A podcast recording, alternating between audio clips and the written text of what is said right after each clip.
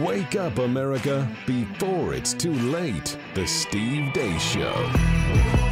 And greetings. Happy Tuesday. Welcome to the Steve Deace Show here live and on demand on Blaze TV, radio, and podcast. Steve Deace's here with Todd Erzen and Aaron McIntyre, who was completely on death's door, death's door all day yesterday. And we had no idea. We had no idea. he just manned up and got it. He done. did, man. I mean, straight up, dude's over there gives us the live long and prosper. I like that. Dude just went over there. He's over there with was uh, with food poisoning. At any minute, ready to pre- projectile vomiting. Just you know, producing a national show with a Well, fairly you know or, or- or somewhat significant viewer leader, viewer slash listenership. Right. well, the flip side of him not doing that is our viewers absolutely losing our their mind if we did not come back uh, January 9th. That's true. That that is true. I mean, we had no idea. And in the most Aaron thing ever, ever, nothing is more Aaron than this. Out of the blue, he texted me last night. Hey, I had uh, I had food poisoning. I was really, and it's just no embellishment either. It's very Hemingway, short, choppy sentences, subject, pre- predicate, period. Right? No embellishment. Oh, I was terrible. nothing. Nothing uh, had food poisoning. Period. Like he's like we're talking in the in the 1800s over a telegraph. I was sick. Stop. Okay. I got better. Stop. Like we're charging by the word. Going okay? to battle tomorrow, mother. Yeah. Send prayers. yes. The only reason I said anything at all last night is because I wasn't sure what shape I was going to be in Sure. this morning. Yeah, that I was like, sense. maybe I just have to come in, not do the montage, just kind of board up for you guys and get the show launched. But uh, yeah, yesterday was not not exactly fun. There were multiple times where it's like I'm two seconds away from throwing up here. The only thing that would have topped it off for peak Aaron, if he was like, "This morning though, I am feeling better." And before I come in, I'm going to see if I can finish this end table I've been working on. Well, the ama- another amazing thing though is that we you didn't look sick. So do you like? I had no idea. do you always look sick? And Yeah, we just just a little bit. can't tell. I was in Florida. I was on the beach. You know, it was really warm down there. Still white. Still very white. You do well. You're just Nosferatu year round. Yeah. that's that's true. Yeah, I mean you are undead year round, and those lights that you're under. I mean, there's a big bright white light that you're under. Doesn't help you. No. Yeah, but uh, so we had no idea, man, that that Aaron. I mean, he didn't play hurt. He played injured yesterday. He Willis Reed it yesterday. So I wanted to make sure that uh, that was recognized here at, from the at the very top And when he show. came in, he didn't even know what the new motto of the show was going to be. He stood. He did. Stand. That's right. That's McIntyre, right. Stand. That's where he stood right there and nearly threw up on us the entire time. Yes.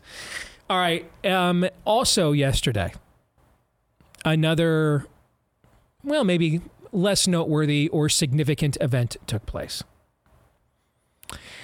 I told you guys on the show yesterday that a a big call about the future of the movie Nefarious was going to take place at 2:30 yesterday afternoon and I would probably know uh, a little bit more about where things are headed after that call. I I can't quite tell you everything yet.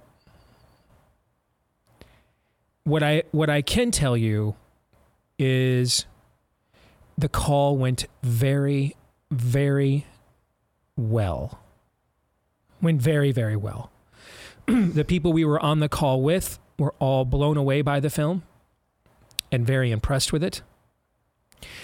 At at one point, and and the people we talked to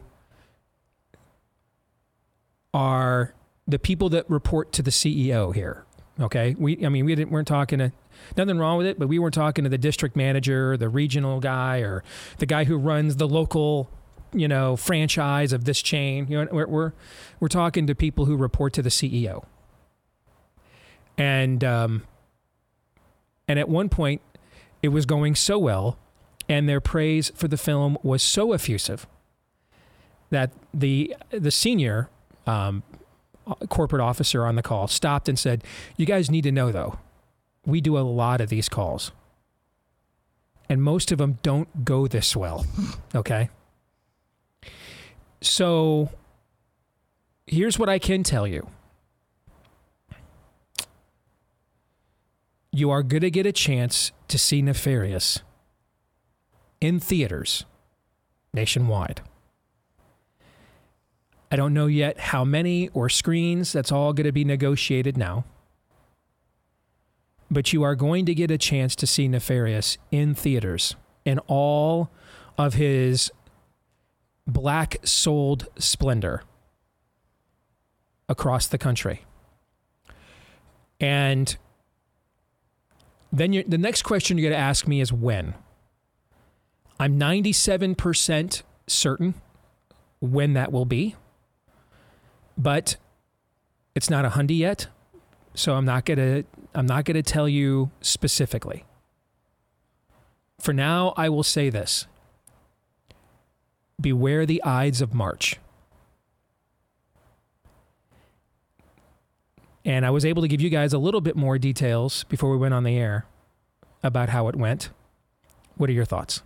Uh, my thoughts may blow your mind. Uh, I think what happened here is, and you you didn't have any foreboding about this meeting, at least that you relayed to us. No, because I know but, the content is good. But there are unknowns. Sure. And and they said they were clearly said- Sometimes you like the smell of your farts a lot more than other people do. But you'll recall, you'll know this story, no doubt, when they were first shopping Star Wars. Yes, I'm making a Star Wars analogy. Yikes. When they were first shopping Star Wars, they went around to a couple places and just like, yeah, yeah. Then they go to 20th Century Fox. You recall? And there was a guy there, I think his name was Alan Ladd. Yeah. And he's like, this seems like more than one movie to me. You guys, if you, this is a trilogy, right? Yeah. This is what we, and they're like, all they were like, we just want one movie. And they're like, I'd like to talk three. That is a version, I think, of what mm-hmm. you're telling me happened at this meeting. Best case scenarios. Yeah. Yeah, we're not going to it's it's not instantly going to become a trilogy, but but but they were so impressed with the film that we skipped and so that almost made my reaction to the meeting kind of odd. It's a little bit like, you know, knowing with the, the knowing you won the Powerball before the numbers are drawn, like you get tipped off. And so it's kind of anticlimactic. I mean, you, you anticipated that you'd have the first stage would be a conversation about the merits or lack thereof of the mm-hmm. film, right? Mm-hmm. And then the second stage would be let's talk Turk, let's talk nuts and bolts. Let's, you know, let's consummate the relationship here. And I mean, we just went right to the altar. You know, I mean, you know, they were like, "You saw enough." Every audience that sees this movie knows they saw something special without fail. I think this is the inverse of what went on during the production, the actual production of the movie. From the directors getting it with, with uh, COVID being out, uh, strike. You know, this thing was like five minutes away from being a gigantic black hole, at least from a human perspective, anyway. Like three different times, this movie was five minutes away from Yeah. being. Our directors nearly died. I mean, the, when when we get to the DVD, you know, you know, Amazon, Netflix, you uh, you know, portion of distribution here, there we'll make a making of documentary, man, and and some of the stuff that went on behind the scenes to both try to stop this movie and then to get it made will blow people's minds. What the last year has been like behind the scenes. So I think it's just natural. I mean, I think everybody, including uh, the executive producer over here um, of, of this movie, it would be natural for you to go into a meeting like this where the fate, really, or at least part of the fate of this movie, uh, is really up for grabs, and uh, who knows what this is going. Kind of being in fight or flight based on everything else that uh, that's gone down, and it was not that at all. It was just like, yeah, okay, this is this is really good stuff. Okay, cool. It was like, like you said, Yeah. no drama. Like I can't imagine like if you're you're you're being recruited by like you know major college football or basketball or in your situation, right? I remember talking to you. I mean, you know your daughter is talented. You know she has a, a level of God giftedness. You've watched it. You've helped her hone it, right? You've helped her um, become a craftsman with that gift. But I remember when maybe the top track program in the country, the University of Arkansas, called you guys up and said, yeah, "We're going to offer you guys a scholarship." I, I remember you were like, "Really?" I mean, so I, Yeah, no. I this I I, it, I was seeing what I thought I was seeing, right?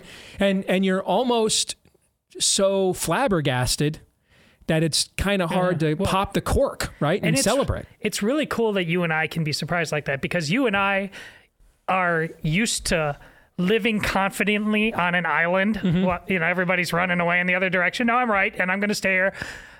But it, you know, it's some affirmation is nice every now and It again. is, but it's un- when it's it comes on this level, yeah, You know, over Christmas, Kirstie, the Kirstie Alley passed away. yeah. uh, over Christmas. And one of the things she's most famous for was it at the Emmys, I believe. She got an Emmy award for Cheers one year, and um, she said, or, or no, she's Kirstie is who said she thanked her husband for giving her the big one all those years, but she was the one that did that, right? I'm thinking of Sally Field, I think, who finally won an like Oscar. me? You like yeah. me, you really like Yeah. me, right? Like I'm like, you guys really do like it, really this much? We're just in, and then I start contemplating with all right, I need to orchestrate something to do something about that. I'm just much more comfortable wearing, I don't like uh, the black hat, but I'm much more comfortable as the pale rider, you know, than sitting at the cool kids table. I just, I have been on the fringes of, you know, this industry slash movement. Um, to the point that now it's it's happened. It's I didn't I didn't get into this for that to happen. By the way, it just organically did when I found out that not as many people that I grew up reading and listening and watching and admiring were really as in on the the, the stuff that I thought they were in on the entire time. So it just kind of happened, and at first it kind of crushed me. And then, you know, I bowled up like Aaron yesterday with with uh, you know food poisoning, and said, "All right, let's ride." Yeah. You know, and I'm going to embrace this sort of um, countercultural, iconoclastic, you know, perch that I've been placed on. I'm going to embrace it. I'm struggling now to be given, you know, attaboys, you know, and welcomed in. I mean, I, I'm not sure exactly how to take that, you know, but it's going to make it much simpler for all of you to see this film and and and without too much of a wait. And I mean, I I I can't wait for you guys to see the film. I can't wait. I'm very very proud of the film. And now to see people who do this every day with millions and millions and millions and millions of dollars at stake. Just agree with you, right? It I, I would imagine it took the Erzen family a while to feel like Razorbacks, right? And Yeah. not not kind of the the plucky little upstarts from Iowa. Oh, Right. I still, as you say, my, the, the the gear my kids buy me when I put it on, I, it still blows my mind a little bit. I'm putting it on not because I'm a Badger fan. I happen to live there, like you're a Wolverine. I putting it on because my daughter Mm-hmm. earned every bit of that. Yeah, it, it's it's pretty amazing. So the sprint now begins. We'll keep you updated, um, and uh, over the next couple of months, you'll be hearing and seeing much more uh, about the film, trailers, posters, everything that is coming down the pike. We are about to sip the dogs of war here, as one of our directors said yesterday, quoting from Shakespeare. So um, it's on. You know, the, the the starting gun has been fired and now we sprint to the finish. So thanks to all of you for your prayers and patience, and um, they are about to be realized, and we are very, very excited because we think this film also has tremendous missional opportunity. A um, one of our uh, one of our producers described the film as Fight Club for youth groups. That this is the film, the cool film, without you know a bunch of swearing and nudity. So your parents will let you go see it. Your Christian parents will let you go see it. That you take your unbelieving friends and family uh, members to, particularly your friends, because you're tired of hearing them ridicule what you believe. And this movie has no cheese, no cringe, and you let Nefarious take them behind the woodshed for an hour and a half and tell, teach them what's up, right? And I thought that was an incredible description of the movie, actually. It is. Yeah, and I think that probably expands to all ages, actually. All of us have people in our lives that think they know it all, think they've, they've gotten all the answers. They've been properly informed on the way things operate down here on this third rock from the sun. And those of us who think otherwise are the fools. Well, one of the main characters in this movie thinks the same thing. And he gonna get wrecked. And you can wreck those people you care about too in, in, a, in a good and positive way with this film. So, and soon. With that, we have a packed show for you. We are going to talk to a January 6th prisoner while he is imprisoned here at the bottom of this hour. Um, next hour, we'll we'll we'll say hello to the for the first time to my oldest daughter Anastasia. We'll run down what I think are the ten best movies of uh, 2022 in Pop Culture Tuesday.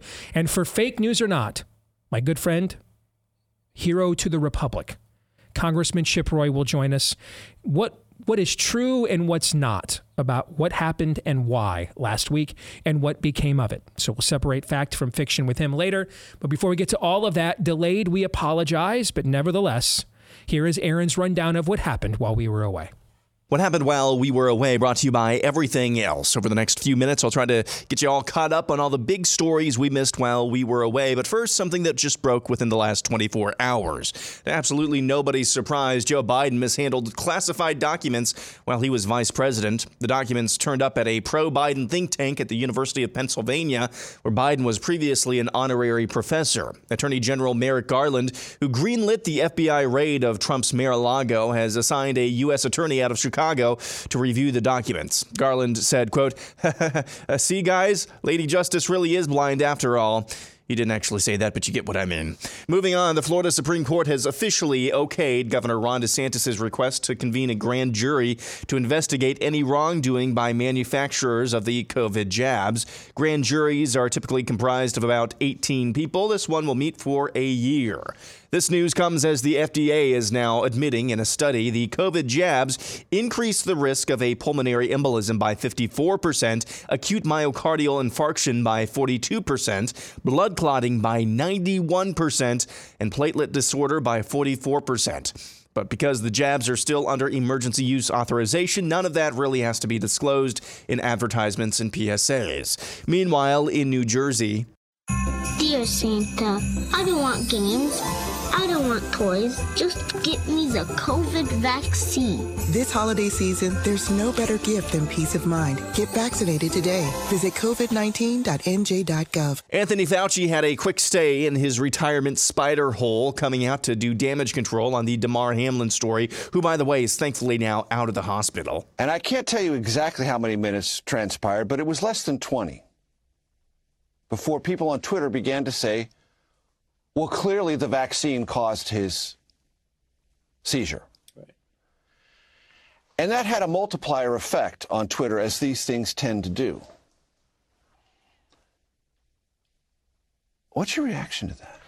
Well, my reaction is one of concern about. Isn't it horror? Borderline more than concern? Yeah, it, it's horror that misinformation and disinformation, uh, when you have a platform like social media that exponentially spreads in its best form, proper and important and value added information can spread, which is good. Yes.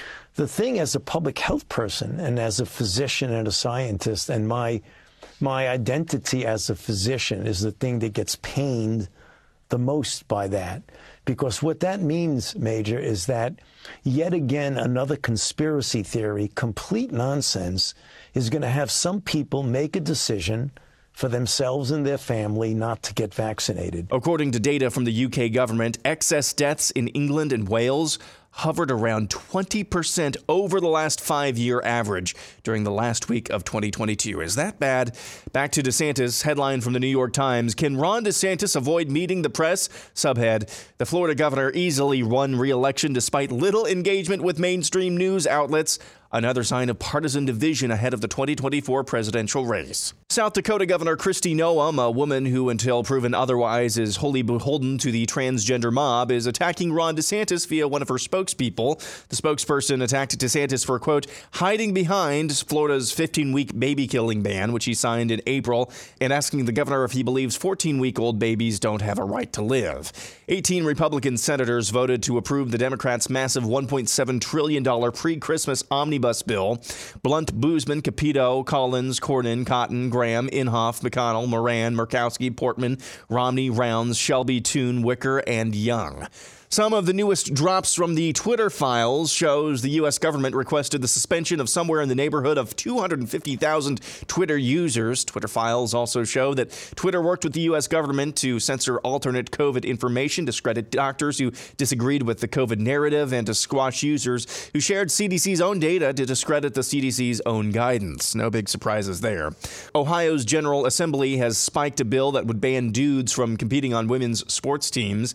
Bibi Netanyahu is back as Israel's prime minister, now heading up what some are calling the most right wing government in that country's history. Former Planned Parenthood CEO turned CNN medical analyst Dr. Leana Wen, who previously insisted that the unjabbed should not be allowed to leave their homes, is now a champion of natural immunity and says the military should cease its jab mandates along with schools and universities. And finally, this kicker ain't really funny, but here it goes. The year was 1981. I was a deputy clinical director at NIH, and we were on the hunt for the next pandemic. It was a fight to stay relevant. Public health had really bungled the response to the 1976 swine flu outbreak. We were in a fight to get those tax dollars. When the new disease, acquired immune deficiency syndrome, came around, we pretty much right away knew that the homosexuals were killing themselves with a party drug.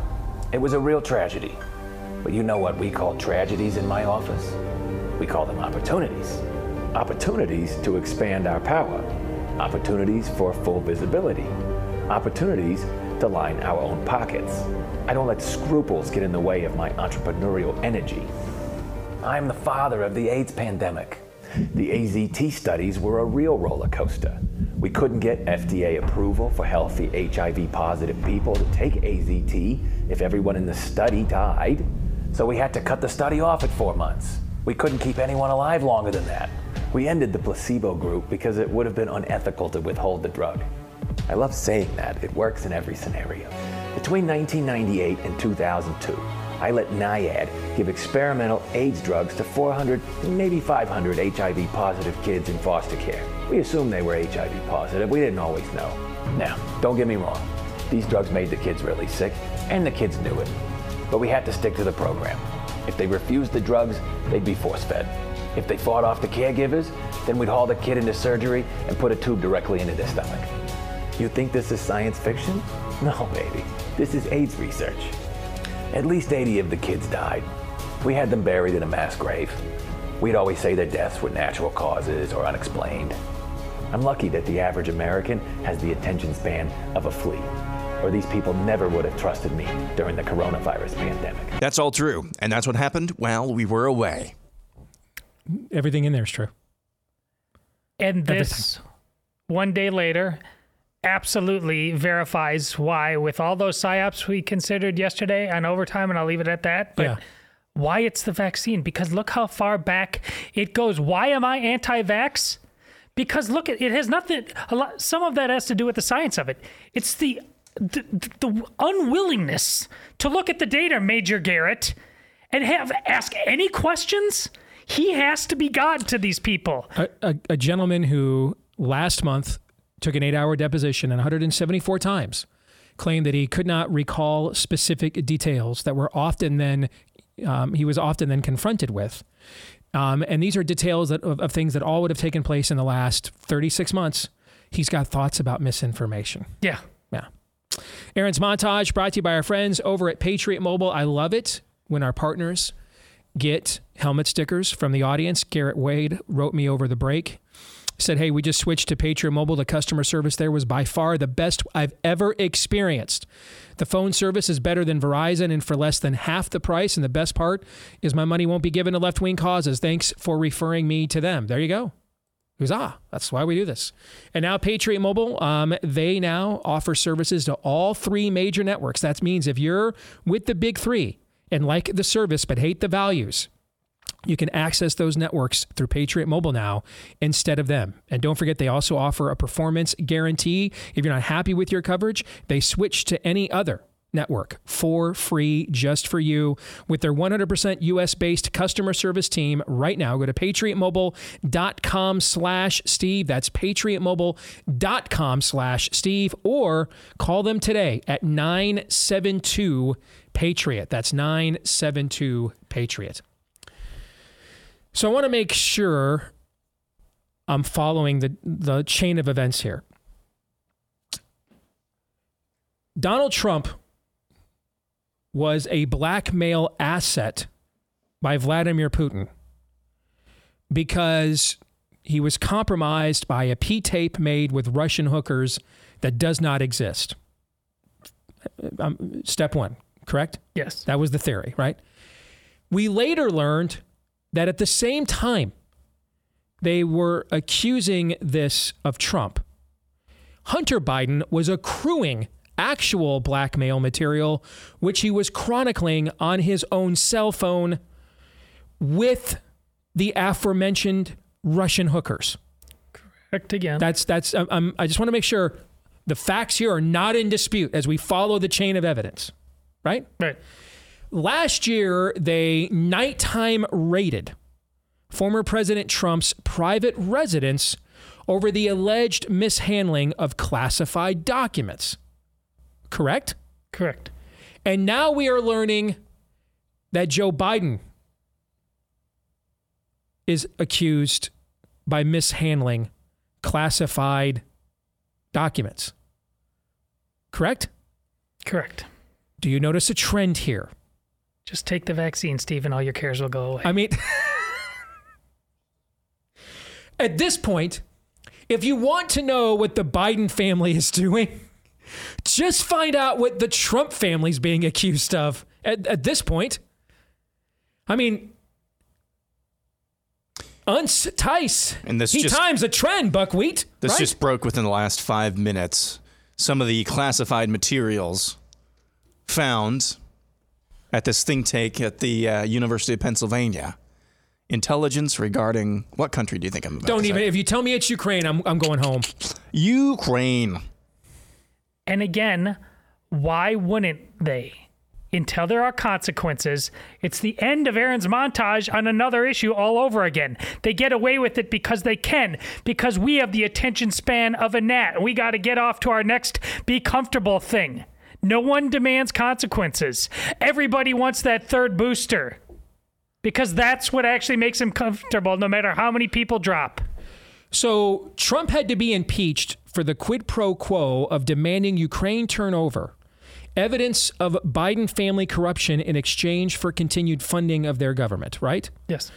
Only for us to now find out that the very classified documentation that Joe Biden was mishandling actually r- was derived from his family's relationships, their dealing or the government's dealings in his time mm-hmm. with Ukraine. Okay. In other words, exactly what Well, let's what Trump wanted evidence Let's of. keep going down the looking glass. It has been within the last 48 hours that more rumors have been swirling about what Biden's plans on for the next election. Is there Hmm. any coincidence that he's talking about that and what he's going to do and this being released right now? I, I'm just. It doesn't take a lot of intelligence to do this job anymore. It just really takes a willingness to pay attention. And The patience of Job. because eventually they just connect the dots for you. Like the stuff with the jab, all of it is coming out now. I mean, the UK death data 20% higher uh, at the end of last year than it was the previous five years. What's the benign and innocent explanation for that? We want to talk about. Ask Major Garrett. He's got one apparently. You, you, you want to tell us not to guess that the Buffalo Bill player had a reaction to the jab? Okay. Where's your investigation into the cause of his cardiac event? Like, has anybody even. Do we even still yet know what the cause of death for Hank Aaron was? Is anybody mildly curious what caused a 24 year old young man in prime physical condition to have to be res- resuscitated not once but twice for a cardiac event on a football field? Are we not the least bit curious as to why that occurred? Any investigation, anything been launched? No? Then, until then, speculate away because you're probably right.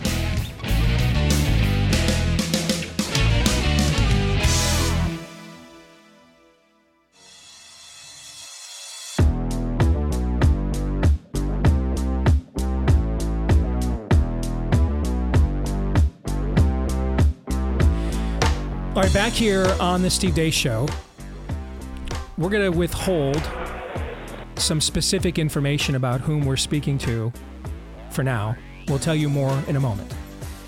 But we want to go live right now uh, to a federal prison where one of the January 6th detainees is currently incarcerated. He joins us now.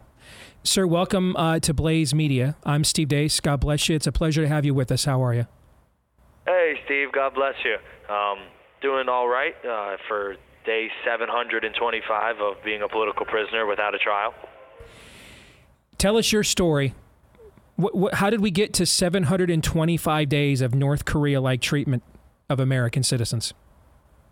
You know, uh, there's there's a cost to liberty in this country. Our founding fathers know the cost. Um, standing up and defending your rights and defending the republic is uh, the duty of all Americans, especially a patriot. And you know, when you're living under a regime, uh, the cost sometimes is being a prisoner of war, and that's exactly what I am, Steve. What specifically are they accusing you of? I have 13 felony charges that they've trumped up on me. Um, you know, ranging from uh, obstruction of official proceeding, which is a blanket political charge. Um, they've charged over 240 Americans that were protesting on January 6th with. Um, that carries a maximum sentence of 20 years. Um, I also have allegations of assault on uh, police officers. And you know these are all caught on video where uh, they murdered uh, a woman in my arms, Rosanne Boyland, and I had to take up defensive arms after that, after saving two men's lives. Um, that have court-sworn affidavits that's caught on video on my on my documentary I produced uh, that's gotten over a million views on Rumble. It's a number one viewed video ever on Rumble. This call is from a federal prison. Called The Truth About January 6. All of this uh, stuff is backed up. You can see me uh, pulling people out of the crowd where the Capitol Police officers were beating them to death, and um, you know, and so basically for saving two people's lives and then defending many other Americans' lives that day, unarmed, peaceful protesters that were um, ambushed by the Capitol Police. I'm sitting now with uh, eight assault charges uh, on police officer because I decided to defend my country and defend the unarmed citizens around me. And uh, you know, it's it's a tragedy when you know things that used to be considered uh, you know kind of actions that were to be admirable and defending those who are defenseless around you and women and elderly people that plenty of were there. Now uh, it's a federal crime to be a patriot. Have they given you any timetable of when you have a right to face your accusers, to have your case adjudicated, to get to uh, a definitive verdict, etc.? Yeah, the um, right to face my accusers, I feel has already been violated. The January 6th Select Committee, uh, there was no defense whatsoever on our side. The January 6ers couldn't tell their story. Um, it was just complete theatrics, like Hollywood level, uh, one sided Banana Republic courtroom, like you would see in a communist regime. So my trial's already been tainted unbelievably. Every single person that lives in D.C. has seen the January 6th show trials that already happened on the J6 Select Committee. So when my time comes to get my trial in June of uh, of this year, which would be 30 months uh, as a political prisoner before I get my shot at justice, I will already be walking into the most tainted jury pool um, imaginable. Steve. Tell us about your legal representation. Do you find it to be adequate? Uh, I I've been blessed with uh, a close close friend of mine who's an attorney um, I've known for for many years. He's fought hard for me. We actually did get a, a major charge dropped in my case, but then the government has put it up to an appeal, and so that appeal process um, could literally take years. And so they may decide to just keep on pushing my trial out. I was supposed to have trial actually January 9th was my original trial date. set. I was supposed to already be in trial today, but they've pushed it out another six months because this appeal process is going on. And the federal um, district court appeals process is a long and arduous battle. And it could, if uh, if they decide to um, not overturn the charge, it could. The government's going to push it up to the Supreme Court. You're going to see obstruction of Congress. Um, me and the Supreme Court more likely than not in the next couple years here, fighting off this uh, 1512 blanket uh, charge that the government is, you know, like I said, charged hundreds of unarmed peaceful protesters with a 20-year maximum uh, felony. And uh, you know, so the legal battle. While I'm blessed with good attorneys, many of us have not been. Steve, mm-hmm. most January 6ers out of the 950 that have been arrested have gotten court-appointed liberal attorneys, um, swamp rats out of D.C. that say stuff to the Jan Sixers like, "You guys were there that day to steal our vote," and they obviously don't have our best interests in, in heart. And that's actually one of the reasons, the main reason why I started um, a legal fund for my fellow Jan Sixers, and that's on j6legal.org. Um, and you can go there and support us. We've raised a couple hundred thousand dollars already throughout our different. Um, avenues on GiveSendGo and whatnot, and we've gotten attorneys for more Jan Sixers, but I have about 35 Jan Sixers in a pipeline right now that need attorneys that are going to trial within the next three to four months, and they have no faith in their legal team. Their legal teams are, are openly against them politically and spiritually. Um, they're demonic forces, and uh, they're they're not believers in Christ Jesus. These people are uh, part of the swamp, part of the the system of corruption, and so we need to get better attorneys for these Jan Sixers. So anybody that's listening, please, God puts it on your heart. Go to j6legal.org and donate to the, the legal fund to help out the Jan Sixers. We need it j6legal.org, j6legal.org. Yep. I know you've only got two more minutes allowed on this call. Tell us about your family, the personal toll, um, where you're at with that, how you're being treated inside of there. Yeah, so uh, one of the things that I've been able to produce while I'm in here is actually a memoir, um, an autobiography of all the stuff that's been going on, my faith walk with God, all the other Jan Sixers, and how we persevered through this persecution by standing. Um, in Christ and, and having Him just bear all of our anxieties and burdens for us.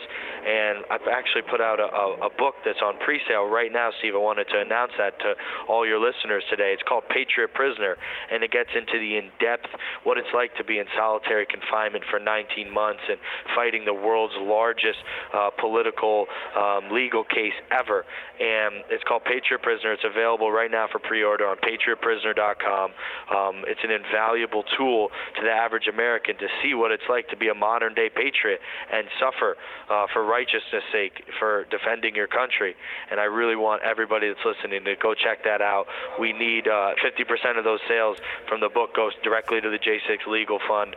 So we're raising money through that. We're raising money any way we possibly can to help out my brothers that are locked up here with me for literally years, facing decades in prison. J6legal.org and patriotprisoner.com. Those are the two websites, correct? Yep, yep, that's 100% right. And, you know, those are our resources we have available to us. Like I said, I just put out a documentary um, earlier in 2020, and uh, that is amazing resource. If you want to see the truth about January 6th, we have a website actually that has all of these links on it called j6truth.org.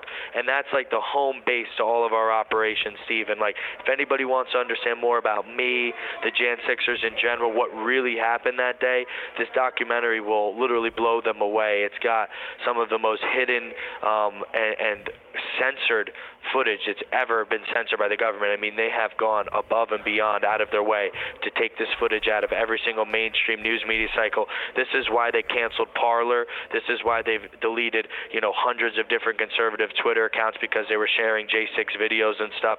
The website to go for everything Jan 6 related is j6truth.org. I know you've got less than a minute here. I'm going to give it to you. Final things you want to say to our audience. I'm just so blessed by God to have um, conservatives like yourself, Steve, that stand up and uh, and give us a platform to speak our side of the story. The most sacred right we have, our First Amendment, was really uh, at the end of the day, it's it's to tell your side of the story. When you're accused of something and you need to clear your name, and they've censored you and thrown you in jail and locked you up and taken away everything you have, your phone, every single contact you have to the outside world, um, and, and thrown dirt all all over your name and called you horrible things like domestic terrorist and white supremacist, the last thing you have is your voice. And so you've given me a voice today, and I appreciate that. And may God bless you, and may Christ walk in you every day of your life. I know you're a great man of God, and I respect that, Steve. Same to you, brother. Thank you very much for joining us today. All right. God bless you. Yes, God bless. We will see liberty in this country yet again. Just dig deep into your faith and rely on God. He'll get us there. Amen. Thank you. Is the line now clear, Aaron? Let me just double check on that real quick. Yes. Okay. For security purposes, I'm guessing fearing backlash from other prisoners or the guards, we were asked not to refer to him by name over the during the call. during the call um, while it was transpiring in the prison. You'll get some react. We'll give you some reaction and tell you who we were speaking with here in just a moment. First, a word from our friends over at Better Spectacles. If you are looking or in the market for a new pair of glasses, particularly if you have a problematic prescription like me, someone who's a little far and a little near, um, in the past, you've had to get the really dorky frames, but that's not the case anymore with our friends over at Better Spectacles. They can give you, in fact, access to Rodenstock eyewear available just in the last couple of years through Better Spectacles for mass distribution in the U.S. for the very first time. The German company, almost 150 years old now, the gold standard when it comes to patents within optometry, and they're the ones who outfitted my glasses. Um, I'm wearing Rodenstock frames right now. So if you want to take advantage of this with your problematic prescription or just your everyday stigmatism prescription that you have. Go to betterspectacles.com slash Steve right now. Schedule a teleoptical appointment. You won't even have to leave your house. Betterspectacles.com slash Steve. Get access to some of the best trained opticians in the country. And then if you sign up, 61% off as an introductory offer. 61% off plus free handcrafted Rodenstock frames. They'll give you the frames for free with 61% off to get you started at betterspectacles.com slash Steve. Again, that's betterspectacles.com slash Steve. So the gentleman that we were just speaking with is Edward Jacob Lang, or otherwise known as Jake Lang. And again, the two websites that he gave out, raising money, and I mean, our, our good friend Julie Kelly at American Greatness has been, I don't know anybody that has done more yeoman's work on this story from day one uh, over the last couple of years than she has. And I know she's heard a lot of the stories, um, many of them dealing with people that there's no evidence of any violent action at all. Um, the question, so what are we doing this for? Other than to make a point, right? And pointed out how they've been destroyed, they've been ostracized, they've been deserted, they've lost businesses, families, futures, etc. Um, and j6legal.org, how a lot of them have very substandard legal representation. We talked to Jake about that a minute ago. He's one of the few with a personal friend who's a good attorney, but he mentioned he knows a lot of people that are actually getting um, spirit of the age attorneys appointed to them, their own uh, belief system of their tormentors, basically. J6legal.org is where you can go if you want to support that. And a little bit John Bunyan esque, right? He gets put into solitary confinement 600 years ago. And while he's in there, he writes a book. Turns out to be one of the greatest bestsellers of all time, Pilgrim's Progress. So Jake in solitary confinement writes a book about what he's experienced, what he saw. PatriotPrisoner.com is that website if you want to get a, a look at that book and a preview of it and get a pre sale copy. PatriotPrisoner.com. What makes Jake's case unique from the stories of this that we have spoken about, uh, spoken about, is in his case, violence is involved. No one is disputing that. He's not disputing that. You heard him. He's not disputing that either. He makes the case that the video evidence proves he was actually acting in self defense and in the self defense of other people, one of whom is one of the, the two people, along with Ashli Babbitt, who died that day. Um, you keep getting told that multiple officers died. They did not. Uh, I believe Officer Sicknick died a little later on. But in terms of people that died that day, it's just Ashli Babbitt. And forgive me, I, have I've forgotten the name of the woman uh, that he mentioned. Um, and the video that Epoch Times did, you see some of her death and what went on. Mm-hmm. We talked with uh, with their team about their truth about January 6th video uh, last year. So this is a unique case in that violence was involved. He's not disputing that. The government is claiming that. He's not arguing against it. He is saying, though, that the evidence proves that he was acting in self defense and in the defense of others who were actually being endangered by the actions, the overzealous actions of the officers.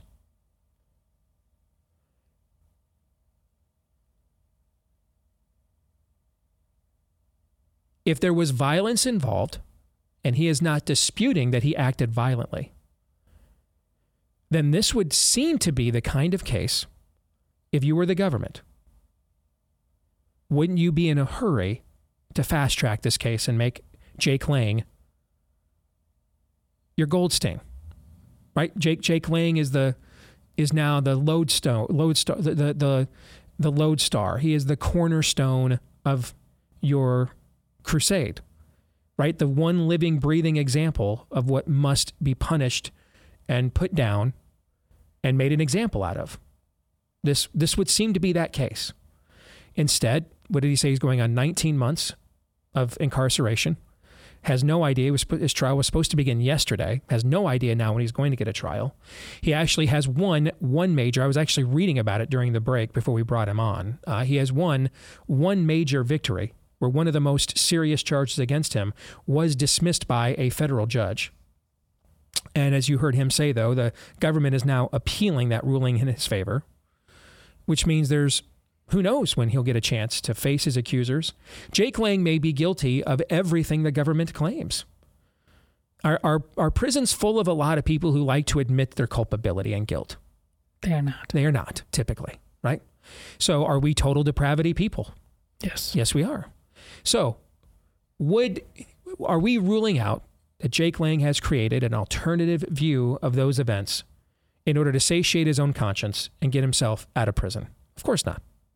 We think human nature is capable of almost any form of that level of sociopathic behavior or denial of reality. And in many other forms, we are living through that as a society right now, right?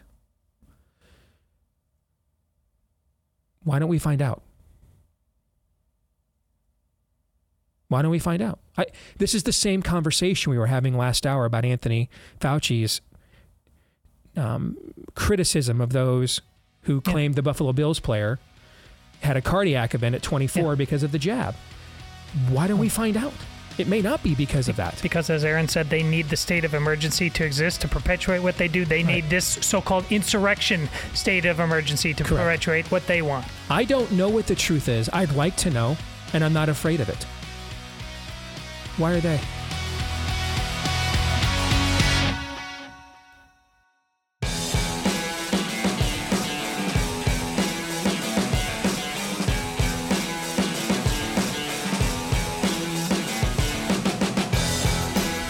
All right, back here with hour two, live and on demand, right here on Blaze TV, radio, and podcast. Steve Deace here with Aaron McIntyre, Todders, and, and all of you. And you can, hopefully not all of you, at least all at once, but you can let us know what we think about what we think via the stevedeace.com inbox. Access that by emailing the show, steve at stevedeace.com. Like us on Facebook, MeWe, Gab. Follow me at Steve Deace Show on Twitter.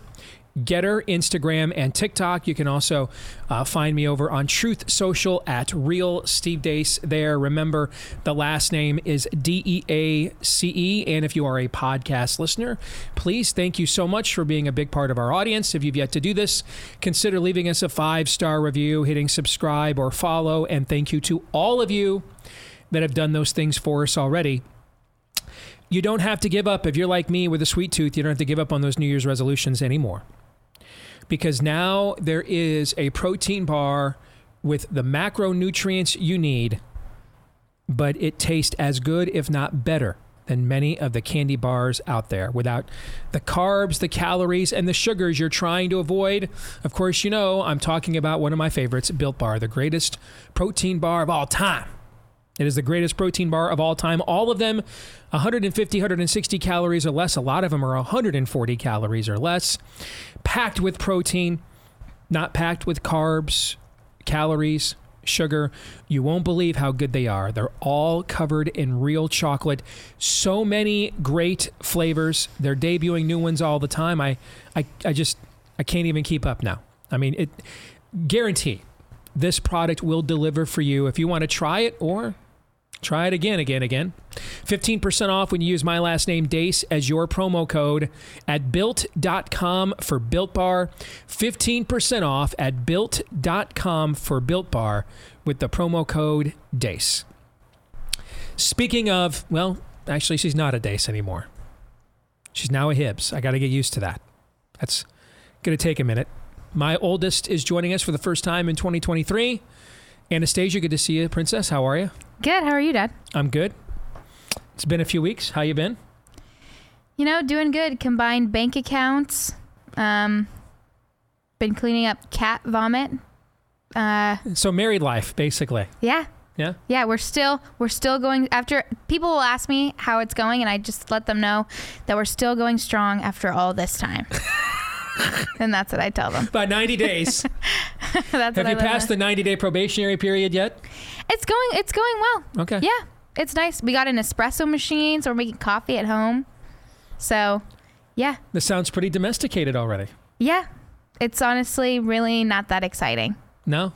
I love him though, That's what's important. so that's good. But it's just kind of life. I'm it, I'm bored, but it's going great. Um, no, but this is the it's it's actually a compliment to you two that you are able to settle into kind of that uh,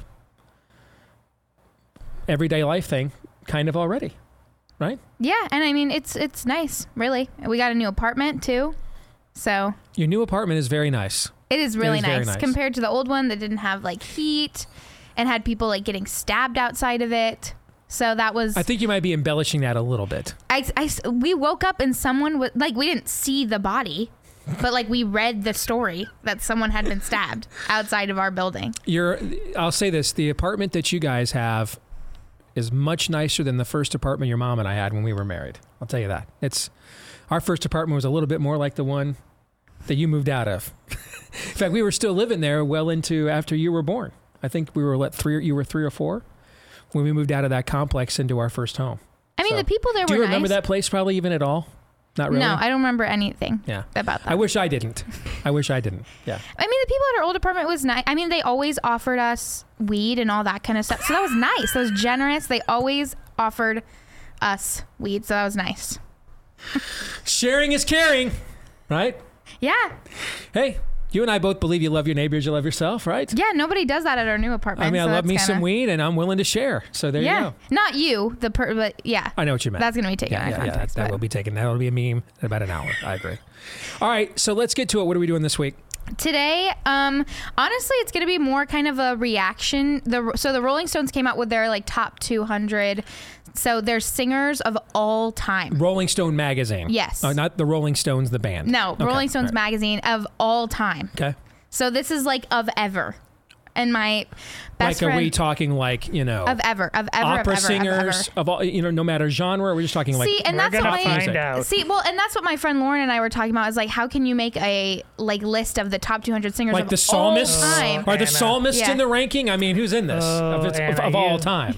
You have we've done many Rolling Stone lists on the show, and many of them have come as close to breaking your father as anything. They're always terrible. So when you said Yes. you were doing this, I was like, I'm in. Let's shatter them early in January 2023. Okay. So we can either do it kind of like a buy, sell, or hold of like if you guys agree, or we can just get reactions or Let's do it that way. just reactions. No, or, well, let's do it. Let's let's do it like a buy, sell, or hold. okay, Okay. All right. okay, because I've got the top ten, and then I have some of the other ones. And Okay. I mean, when I went over to my grandmother's house, we were talking about this over dinner. This was like so upsetting to me. So, I mean, y- what she's telling you is, I don't know who a lot of these people are, and so I had to go to my grand, my boomer grandmother, who would know these names, who grew up listening to them, to tell me who they were. S- well, I know all of the top ten. It's just their placement that I Oh, don't okay. think This I is agree with. clear. The word top 10 singer. That's Singers, the word. singers of all time. Okay. Yes. Okay. All right. So we're we're judging them on vocal capability, then. And see, that's what I think Okay. too. not like frontman, No, we're Or judging them on lead vocal persona, ability. Vocal song ability. catalog, vocal ability. Yes. Okay. All right. Go ahead. Okay, so number one is Aretha Franklin. I'm okay Aye. with that. I would buy that. I'm okay with Epic. it. I'm okay with that. It wouldn't be my number one, but it, I'm I, I'm okay with it though. Yeah. Number two is Whitney Houston. That's I too high. I would probably. I think it's too high, but again, I don't have a problem with her being that high Second or in the all top ten. time. Mm, yeah, that's too high. Okay, I'm. I'll buy. It might be too high, but to me, the the the choices are so voluminous that as long as I think they are okay being in the top ten, I will buy. Okay. Okay, I also do not agree with Aretha I mean, you know, you, you, one, you, okay. you know who my number one would be, but we'll see if that person comes up on the list. Okay. Number three is Sam Cooke. I don't know. Is I that mean, the I, is that the I can't change guy? Even if I tried, or is that somebody else? S- He's he's he's one of the newer singers on this list. no, right? Sam Cooke is. No, he's Oh, he's I'm thinking older. of, I'm thinking of Sam somebody else. I'm not. Yeah. I, I'm not familiar enough with the catalog to make a mm-hmm. judgment. Same here, which is why I've got to sell. Yeah.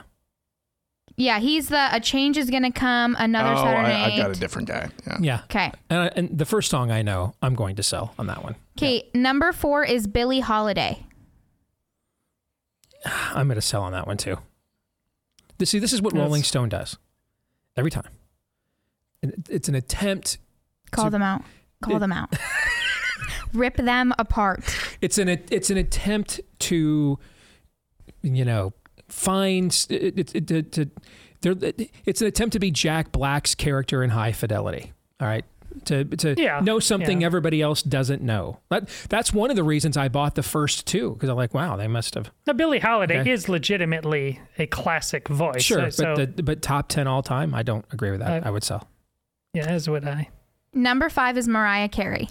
See, that's my number one. No, That's my number one all one time. of all time. I know, and I knew No. he was gonna say that, and I knew all of us And, were and it has have nothing to do with the fact, although maybe slightly, that I've had a crush on her since you being 1990. No, No, my biases are pretty pretty out in the open, actually. no. okay, I'm that, she would be my number one. Yeah. Okay, number six is Ray Charles. Oh, I'm fine with that too. Yeah, I'd be cool with that. Mm, Sell top ten singer. Yes, see, Well, that's see, my thing. no, Is like we're talking not- about top 200 singers. No, no, he's not one of the top. very 10 unique, singers. very He's unique, unique, voice. Very unique and distinct. I, I'm going to buy on that one. But I think singer, you got to have. S- You you better you either have range or your Mm-hmm. sound is so unique. Then tell me why, how Mariah Carey doesn't make the top ten list. Then who has more range? Oh, she's got a, a lot of range. You guys want to know the don't- who is not on this list? I also think she's. Celine Dion is not. I know that's what the. On This the is why I know about the list is because Yeah. people were talking about how she's. Okay, yeah, I agree. She should be on the list too. Okay, what's next? How many Nu- more? Number seven is Stevie Wonder. Uh, that's close. I mean, I, I have no I mean, problem him being in the top. I 10, don't have a just problem with it either. I just think incredible range. I'm I'm more than Ray. Do You think he's a better singer than Ray Charles? oh Charles? yeah. Oh yes. I agree. Yeah. You do too. Yeah. Okay, all right. Okay, I mean I, I'm fine with him being on the list, but okay. All right, Number I'll buy. eight is Beyonce. So No. no, No. no, no, no, No. no, no. Number nine is Otis Redding. Like sitting on the dock of a bay. Um, See, I don't. Could, that's a great song. That's just not Yeah. a great. And maybe he does. I, I'm old. We're young enough that the, that's and an War old, isn't War the original version his too, right? Hmm, I'm not. Good see, dodge, all that song isn't that his too? I think it is, right? Now I'm gonna pass. Sell. Yeah. See, and number ten is Al Green. Oh, Great um, singer. what was the one the one big hit he had? I can't remember what that was called, but I'm gonna sell. See, and this is Now, now, so it's hard not to notice something. Okay. Okay. Okay. go down the list again one by one. Okay, so we've got Aretha Franklin, Okay, Whitney Houston, okay, Sam Cooke, okay, Billie Holiday, okay, Mariah Carey, okay, Ray Charles, okay, Stevie Wonder, okay, Beyonce, okay, Otis Redding, okay, Al Green. okay. By my count, since I don't know much about Sam Cooke, by my count, there's of the top ten, there's seven and a half black people. And Sam Cooke is also black as So well. eight, so eight and a So, half. uh, Okay. There's eight and a half black people. So, I mean, I don't care, but knowing the leanings of this publication and how they operate, anybody think Elvis was a pretty good singer? Anybody? See, was, was Elvis good at singing? Anyone? Elvis good at it, you think? Elvis kind of good, maybe. Was he decent at singing at any point in time? Maybe. Okay. Elvis. and he was maybe. number he was number 17 and michael jackson doesn't even enter this list until number 86 Hmm. That that just seems to me you're um, we're trying to score woke points. Okay. Uh, if if you're doing a top ten singers of all time, and again, and by the way, Bing Crosby, decent singer. What about Frank Sinatra, guys? Could he carry a tune, perhaps? Thoughts on Frank Sinatra as a singer? Eh, meh, kinda, maybe, perhaps. I, I, y- y- am I wrong here? No. This just seems like a, a transparent attempt. If we are doing the top, now, did they put a time frame on this? no it's just it's literally just of all time Okay, and so m- three of the most distinct, influential voices in the history of American music: Elvis Presley, Bing Crosby, Frank Sinatra. None of them are on the list. well frank sinatra isn't doesn't hit the list till number 19 and that's why I hate Rolling Stone. but ariana grande's on the list taylor swift's on the list billie eilish is on the list Yeah. That's why I hate Billy. That's why I hate, that, that's why Rolling Stone I don't- well, break. now you're s- the fact that maybe we've just count our blessings that none of them were in the top 10 because that's the Yeah. kind of list could have broken you. I mean, this, we, we don't, th- th- this top 10 was, n- n- no, no, there was no mention that was insufferable. So I guess we just, Correct. Yeah. Yes. and some of the lists have been. And you know, whether it's Duke lacrosse, whether it's deny the the unjabbed health care, if there is anything Rolling Stone publication magazine has become in the last decade or so, it is absolutely insufferable. Yes. And this list just further cements that. Anything else? No, I mean Louis Armstrong doesn't hit until like number 39. Johnny Cash doesn't hit until number 85. Ariana Grande though is number 43. How about that Elvis guy? Bit Yeah. of a singer. Bit Well, of a it's, singer. See, uh, is um who the, the the first winner? She was a judge on The Voice. The first winner of the whole. uh Christina Aguilera. No, no, no, no. no. The, she won the first contest. The Oh, the first Simon American Cowell. Idol? But, Oh, Kelly Clarkson. Kelly Yeah. Clarkson. Yeah. Now that Kelly Clarkson she has an just amazing voice. range. I mean, honestly, the, the- people think of her as like bubblegummy in the contest. Mm-hmm. I, I dare you to do better. Her voice is phenomenal. I agree, and she doesn't hit the list until the hundreds. These are just Americans. No, it says of all time, and it so says she- it could be where's any Ad- where's Adele? too. Where's Adele on the list? She was. I want to say she was like. Yeah. Yeah. In the Wh- What, was that? What'd you say? In the 20s. In the twenties. See again, like great voice. I would put her over Aretha Franklin. Well, that's your age. Would. That's your age. But I don't think it's a terrible opinion either. But that's part of part of that's your age. And Anyway, let me ask you again. What would you guys think of that Elvis guy? Could he was he okay? Do you think? A little bit. was he above average at least? All right, good stuff, Princess. And in the future, don't bring another Rolling Stone magazine list onto the program because I hate them all. That's up to Aaron. Uh, let's get to Pop Culture Tuesday, brought to you by our friends over at Eden Pure. This was one of our new partners this year that got the most positive reaction uh, from our audience because of just how great their thunderstorm air purifier works, killing molds, mildews, bacteria, viruses. It also is filterless, so you won't have to spend out of pocket to replace the filters for years or the hassle of doing that as well. Right now, you can save $200 on an Eden Pure Thunderstorm 3 pack for whole home protection, every level of your home, or maybe you want to put one in the garage. You'll get three units for under 200 bucks. That's a fraction of the cost compared to other air purifiers that go for well over 600. So take advantage of this right now. This special offer: get three units for under 200 bucks, and shipping is free. Three units for under 200 bucks and shipping is free when you go to EdenPureDeals.com and put in the discount code Steve3 at checkout. EdenPureDeals.com and the discount code Steve3 at checkout. EdenPureDeals.com, discount code Steve3.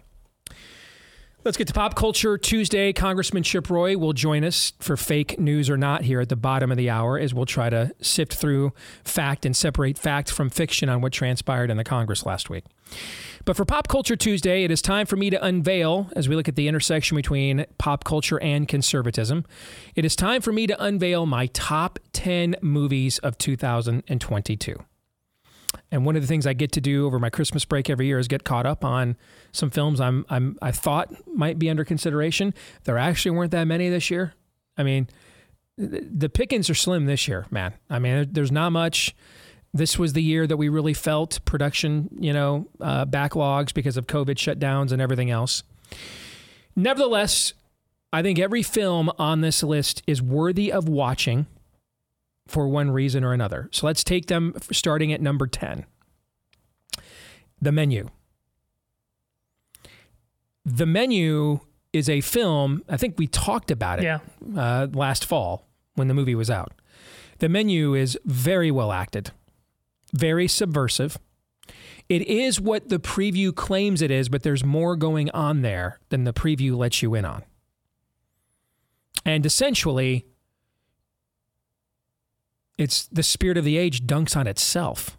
I mean, it, it- every every manifestation of the worst impulses in this culture are represented in this in in in, in this exclusive dinner and they are all punished severely for their worstness all of them and i don't know how you can't enjoy that Right. that's a friday night i mean I, I that's a good time. A good time was had by all.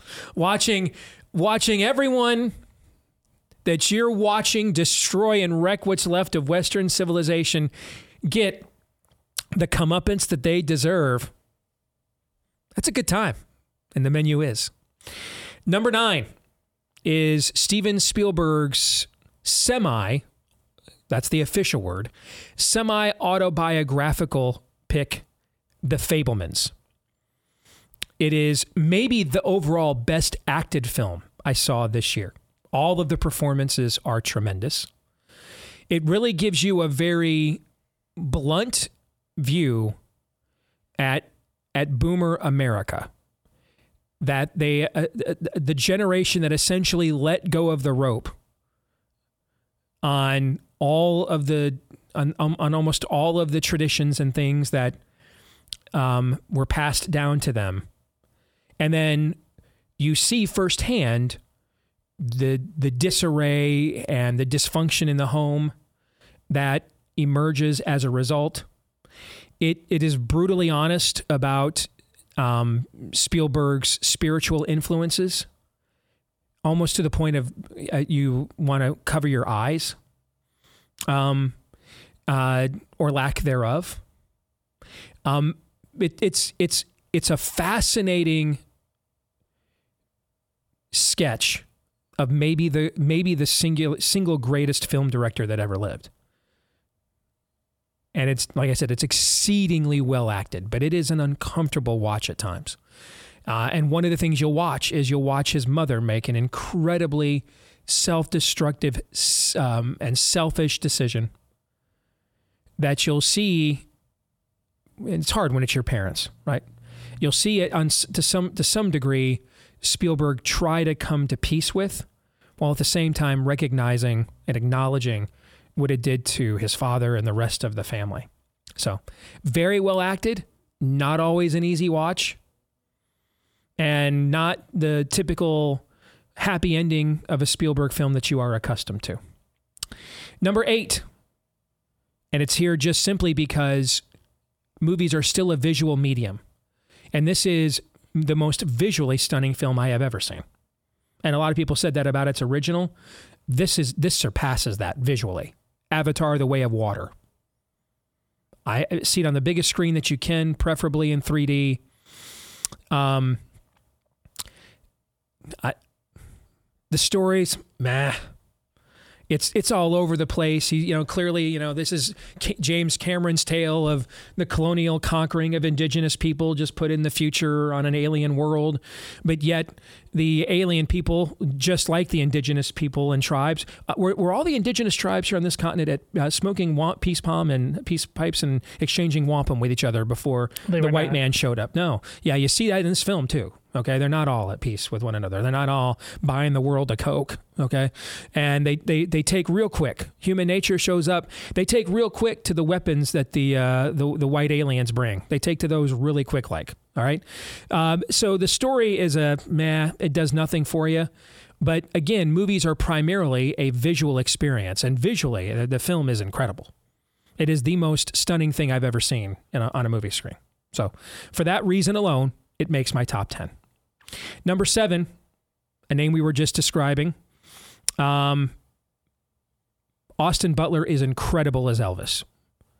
This might be the single greatest acting performance I saw in a release in a film this year. Um, the intensity that he brings to the the performances. I mean, you can go and you know watch on uh, TCM or on YouTube some of the uh, old Elvis documentaries from the '70s towards the end of his life. You know, in his Vegas days and touring days, and you'll see how Butler just stuck the landing here.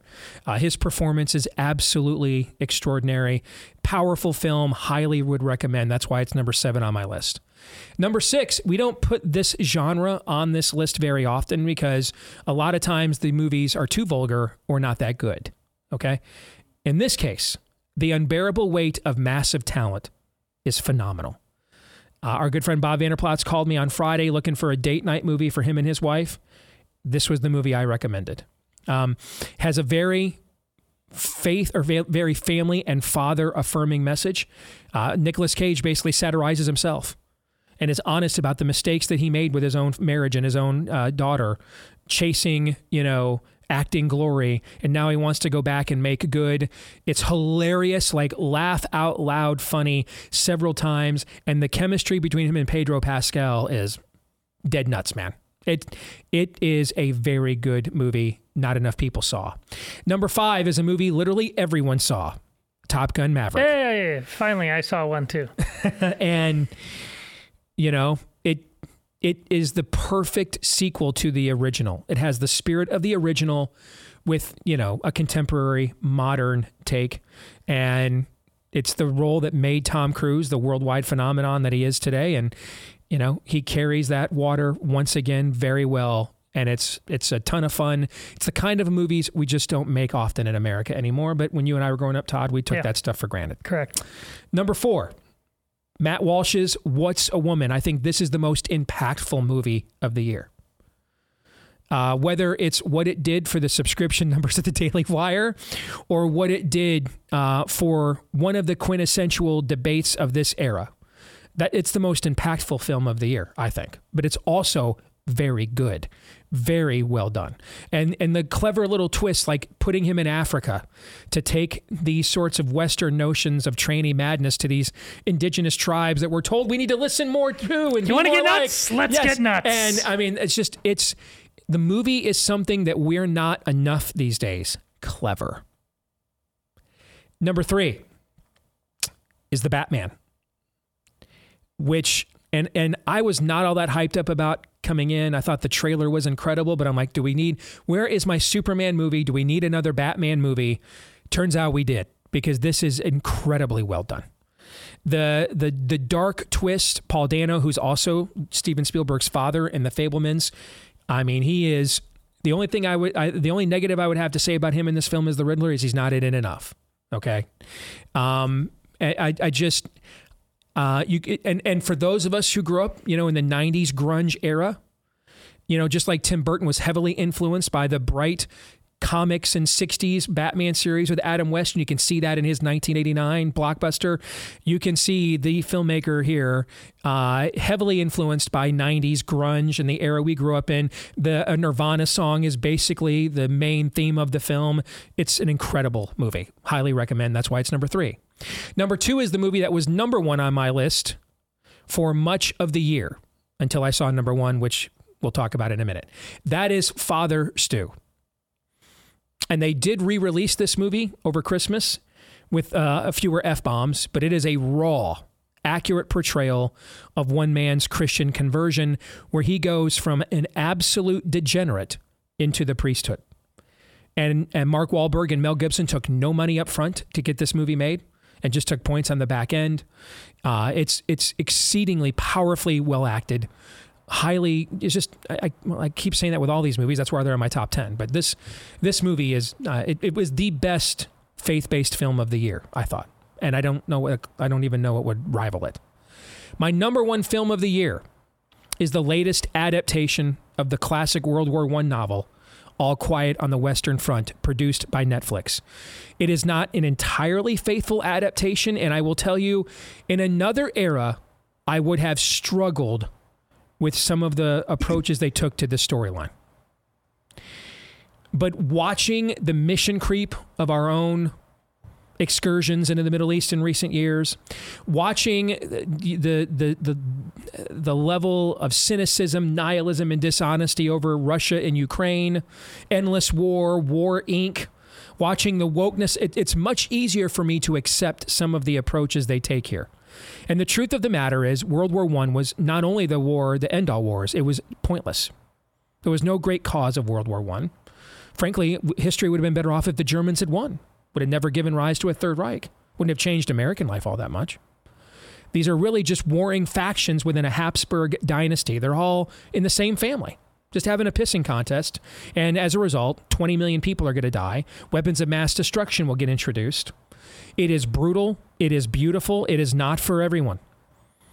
Uh, the opening scene, however, is the closest thing to the opening scene to Saving Private Ryan I have seen since that scene.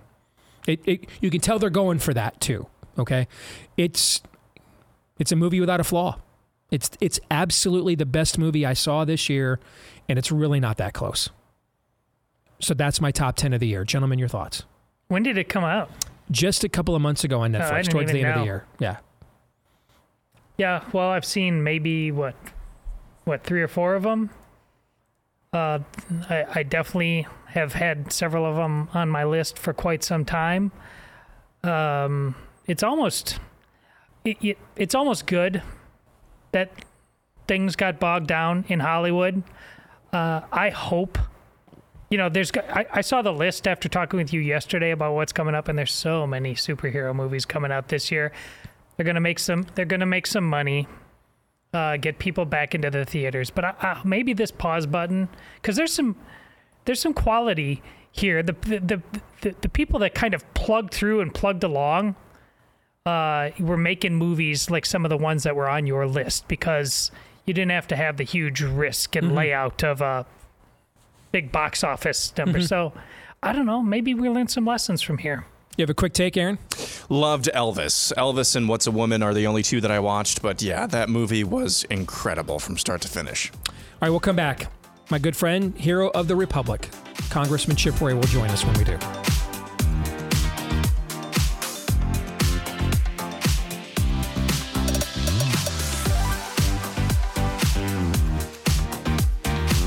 Well, let's get right to it because he is short on time. You know, he's busy trying to save the Republic and all. My good friend Congressman Chip Roy joins us now here on Blaze TV, radio, and podcast. Chip, it is good to talk to you, brother. How are you? Doing great, my man. How are you? I am doing very, very well. And you're going to be our special guest on Fake News or Not this week. As we try to separate fact from fiction on all the bromides, tropes, and narratives that we heard last week during the uh, what, what our our founding fathers would have laughed. This is your battle in the House. This we were Canaan people. All right. You guys took 15 speaker votes in 24 hours and your panties are in a wad. All right. But nevertheless, panties were, pearls were clutched. All right. I can't evens were spoken. All right. So let's see if we can separate fact from fiction. Before we do that, though, give us your best summation of what happened, why, and what it accomplished. First of all, thanks for having me on. Second of all, yes, pearls were clutched. Third of all, sorry for the bright light and uh, kind of shadows here. I'm in the cloakroom off the House floor. I'm about to go on the floor, go defend the resolution we're about to pass, establishing the weaponization on the federal gov- the, the weaponization of the federal government against the American People Committee. It's a select committee to take that on. Uh, so I'll be going out there in a minute to speak. Look, we had an election. Um, we didn't do well in the Senate. Uh, we barely uh, took the House. We had a thin majority. What that meant was was that when there were a block of Republicans who were not all that keen on backing Kevin McCarthy it meant that there would then ensue a debate. And there was a debate. We started last summer, long before we knew what the margin would be, saying we needed rules changes, both in that Republican conference and on the House floor, to open the place up, to restore regular order, to give more voice to average rank and file members of Congress and not just a handful of select people in committee rooms. Uh, we were able to accomplish a number of those things through sheer force of will and by virtue of the fact that, and I need to say this, that those five individuals who were willing to go publicly out and say that they would oppose Kevin, that we were able to then use that to force change. Seven of us signed a letter, as you remember, a dear colleague letter on December 8th, about a month ago, where we laid out the things that we thought were necessary for anyone who wanted to become speaker. And if you go look at that list, it uncannily resembles everything that we talked about right up through and until Friday. Hmm. Anybody saying there were backroom deals on this are mistaken. We put it out for public view. We made it very public what we wanted. That we wanted to restore the single person motion to vacate that has been a part of our history and precedent for over 100 years and even dating back to Thomas Jefferson in principle. We wanted to ensure that we got things like 72 hours, the ability to have single subject, the ability to have the ability to have um, uh, uh, you know germane amendments, and that we were able to uh, change and transform this place to be able to give us the ability to uh, restore power for rank and file. Now, all of that was stuff that we were fighting for in the rules package. But everybody's been talking about, oh, the rules package is the thing. But remember that up through Friday, we did not have agreement on who was going to be on committees we needed to say, hey, are we going to get conservatives on some of these standing committees like appropriations? Are we going to get committees on the powerful rules committee that says what gets to the floor? Uh, and we needed to have that conversation. And we got commitments to make sure that there's ideological representation. We didn't ask for specific things necessarily, but we did ask for more seats on different spots. And we're having that debate right now. It goes through over the next few weeks. We're working in good faith to try to do that. But importantly and finally, we asked for substantive positions on spending. The commitment to America did not have that, as you know. So we ended up getting and extracting agreements, and we stood up, shook each other's hands, looked each other in the eye, and we agreed to cut cap and balance spending, okay, to pull a term from a decade ago, to cut spending to 22 levels, cap it at 22 levels, and to ensure that we put ourselves on a path to balance over the next 10 years, uh, doing the things that need to be done and the final point is under no circumstances can we cow to all of the same hand wringers that were hand wringing last week who will hand wring about the debt ceiling and default and hand wring about defense and say we're going to cut defense. We need to do our dang job, set a limit on spending, and figure out how to operate under it, and then go browbeat the crap out of Democrats and any Republicans who complain in the process. That's what I believe we achieved. All right. With that opening statement said, let's go through a few of these as quick as we can. Yep. Fake news or not, you guys risked the Democrats being able to hijack the speakership of the House. Well, fake news, as things bore out, you saw what happened, right? There was no chance that Democrats were going to break away from the historic election of Hakeem Jeffries as the leader of their party, the first black leader. There was no chance they were going to break from that. More importantly, we were never going to get to the place where a Democrat was going to say, yeah, we'll be able to get a Democrat elected speaker, and any meaningful number of Republicans would go along with that.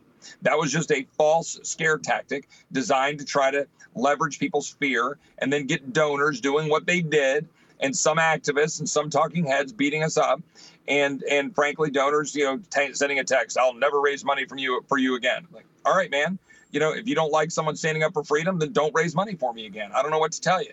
Like we're going to do everything we can to stand up and fight for what we said we would do to the people who elected us.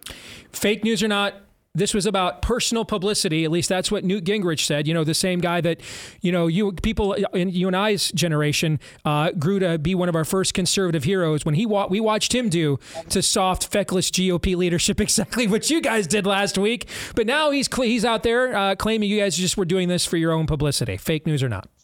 So fake news, uh, and I need to be clear here. Uh, Newt and I uh, talked yesterday. Um, I apologized to Newt because after that statement that he made, I took him to the woodshed. I said something in the zip code on a radio interview in D.C. of we don't need to listen to fossils who make money from Fox News talking about things they don't know what they're talking about. Newt yesterday and I talked, and Newt joked, and he said that was a pretty good line. um, we're in a good spot. He understands what we fought for. Look, there was a 180 degree turn this week when all information was known that we were simply trying to stand up to fight for the things that we wanted to get. I have not asked for one single thing personally out of this deal.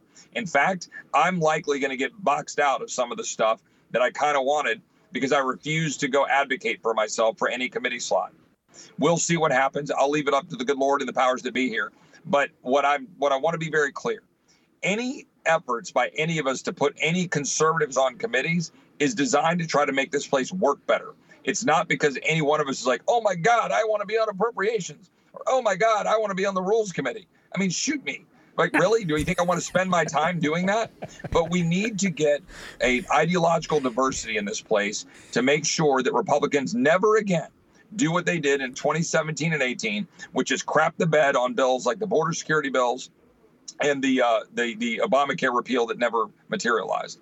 We can't do that again. This fight we held in full display for the American people to see. They got sucked in. The C-SPAN cameras were zooming in. They saw us give speeches. They they saw us nominate conservatives. They saw us nominate black conservatives, white conservatives, and to stand up and make the case to change the institution. And I think that they, the American people were with us, and the pundits started to see, oh crap, I better go get on that train. And, and I think that by the end of the week, you saw a transformation. Speaking of the pundits, fake news or not, you and your group were just as stunned to see so many big name conservative pundits come out and condemn you guys as most of my audience was last week, frankly. Yeah, I mean, look, it's frustrating, and and and, and a lot of them are my friends, and and I I'm I'm doing my part right now to say let's all get back in the train together and go fight for freedom. Um, I've gone on shows on multiple people that disagree with me. In fact, I just did a show with Charlie Kirk a minute ago, and Charlie was kind of an objective in the middle on this, like sort of saying, "I fear, you know, we don't want to give this to Democrats, we don't want to let a Fred Upton do it," and and he admitted that, and and we just had a good conversation about it. He didn't take us to the woodshed. Look, there are differences of views on this. Uh, history will judge that. You guys in the you know pundit world and and guys that are out on the radio, my dear friends, of which of course you're one, and you're a warrior and righteous and fighting COVID, and, and I love you, brother. Um, you guys go kind of fight that out. I'm going to stay focused on doing what I need to do here on the floor. But I will say this: it is not helpful at all when those of us on board with what we're doing. Uh, I'm sorry, the members of the conservative movement, if you will, are browbeating us when we're trying to do what we're doing here in good faith it was extremely helpful to have people like you, to have people like Daniel Horowitz, to have people uh, out there publicly supporting what we were doing, texting us privately, sending us emails, and thanking us for standing up for them. And most importantly, the American people thanking us. And that was really helpful. You're welcome, but you earned it. Thank you. Final one. Fake news or not, this has established a paradigm shift or precedent that's going to challenge people like you and, and others in your own group moving forward because now you have shown us that you there are legislative means to bring this system to its knees when it is trying to screw the American people. Yeah, I mean that that I, I can't remember the framing of your question, but yeah, that's true. I mean, we we now have a new day. Um, I will tell you, a week ago, right now, we were in the midst of our first vote, or maybe just finished our first vote, and we sent some shockwaves with 19 votes for someone other than Kevin. The reason that that materialized to 19 was precisely because, frankly, we had a pretty raucous conference meeting that morning. And the members of the conference, it was borderline mob like. And there was a lot of pushback, and people were mad. And some things were said that shouldn't have been said. I'm going to try to let all that be water under the bridge at this point. I've been shaking hands with people and trying to figure out how we move forward. But let me be very clear that we took that position, we stood up, we got, I think, significant changes. We moved the ball forward, and this morning's Republican conference meeting was a very different thing. We had Kevin gave great words. He presented good information about what we got and what we arranged and, and worked together to do. Things that are still underway, trying to get the committees to be uh, correct. Um, very, very unified, strong, let's do this agreement. In fact, I brought up my concerns with a bill that's you know, possibly coming up this week that I think kind of violates tenets of federalism. I said, look, guys, I'm an undecided on it. I wouldn't do it. I don't want to be the you know what in the punch bowl, but but let's let's start doing this the right way. And a whole lot of members across the conference said, hey, I agree with you. Not just Freedom Caucus. I mean, you know, establishment, committee chairs, uh, you know, whoever across the board. And uh, look, we have, we're having good conversations that need to be had. I said on Jake Tapper on Sunday, look, a little temporary conflict is absolutely necessary and it may need to be more than temporary frankly but you know in order to break glass in this town and the only way you're going to be live free the only way that we're going to stop spending money we don't have to fund tyrants and bureaucrats the only way that we're going to have a secure country with a military that is non-woke sparingly used but can kill people and destroy things the only way we're going to have a secure border the only way we're going to restore federalism so that we can agree to disagree the only way that we're going to protect civil liberties against the weaponization of government the only way we're going to do those things is to fight and defeat the swamp. And that's what we took a giant step forward in doing today. I'm just very proud of you. Proud to know you, proud to be your friend. And on behalf of a grateful audience here on our show, thank you and every last member of those who stood up last week uh, for what you did, the example you set, and what you accomplished, brother. God bless you. Thanks, Steve. Those 20, they're great friends, great patriots. There's some others who worked in different ways in good faith, uh, but those five who are willing to go public, let's not forget them. Andy Biggs, Matt Rosendale, Ralph Norman, Matt Gaetz, uh, and Bob Good. Those five put their name on the line and allowed some of us to come in right alongside of them, behind them, and then come in and negotiate some good changes. I love them. They're my brothers. And anybody who wants to go to war with them, you're still going to war with me. We're all together as brothers on this. Amen. Thank you, Chip. Have a good day, brother. God, God bless. bless you. Take care. You bet. We'll get you guys' reaction to that here in a minute. First, Tommy John, the best loungewear out there, the best underwear out there. They've got a line for ladies as well. I've not sampled that myself, but I have gotten notes from uh, ladies that have now, uh, actually talking about how great it is, particularly their bras. So, having never worn one of those, I don't know really the difference in a fit between one of another, but I do know their underwear, how that fits differently, better, and more comfortably. It's why after they let me buy or they gave to me a few pairs for free, it's the only underwear that I have that I do buy nowadays. Um, I can't give it a better endorsement than that.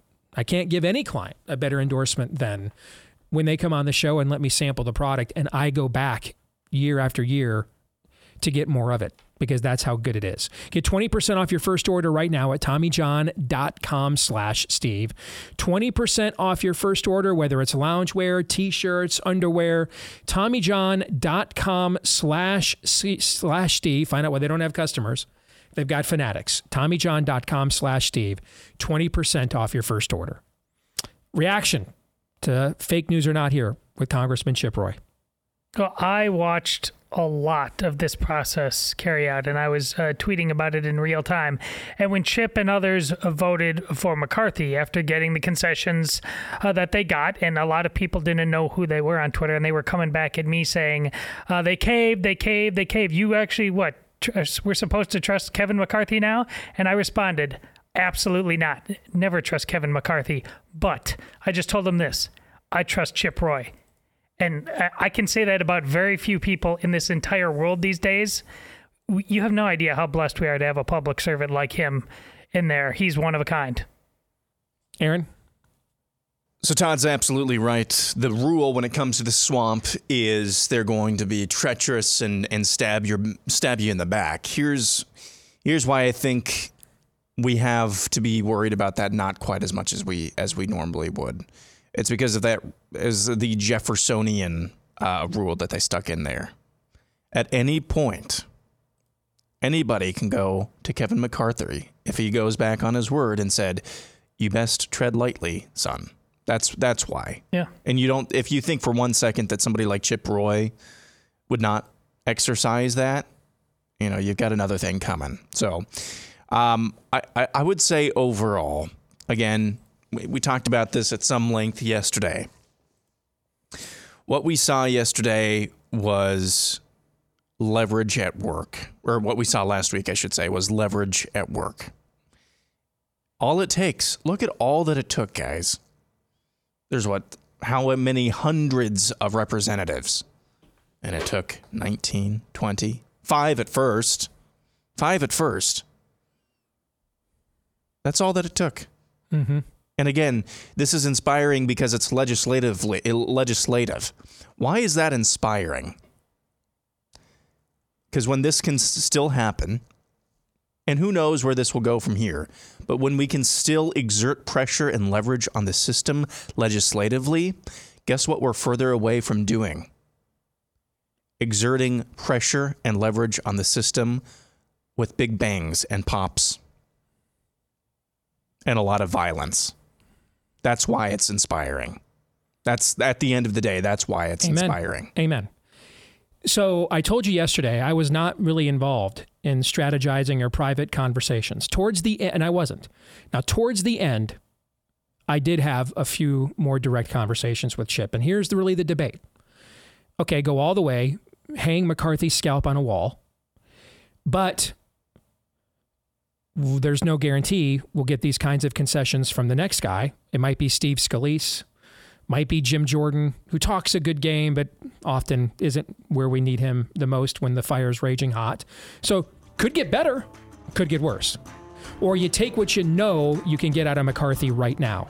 And to me, that's a flip of a coin, man. And I, I don't know the answer. I'm going to probably always, you know, lean towards taking a scalp because I'm just angry. All right. But they got a hell of a deal, mm-hmm. provided they're capable of holding him to it now. We're going to stick around and do overtime for Blaze TV subscribers for the rest of you. We'll see you tomorrow. John 317.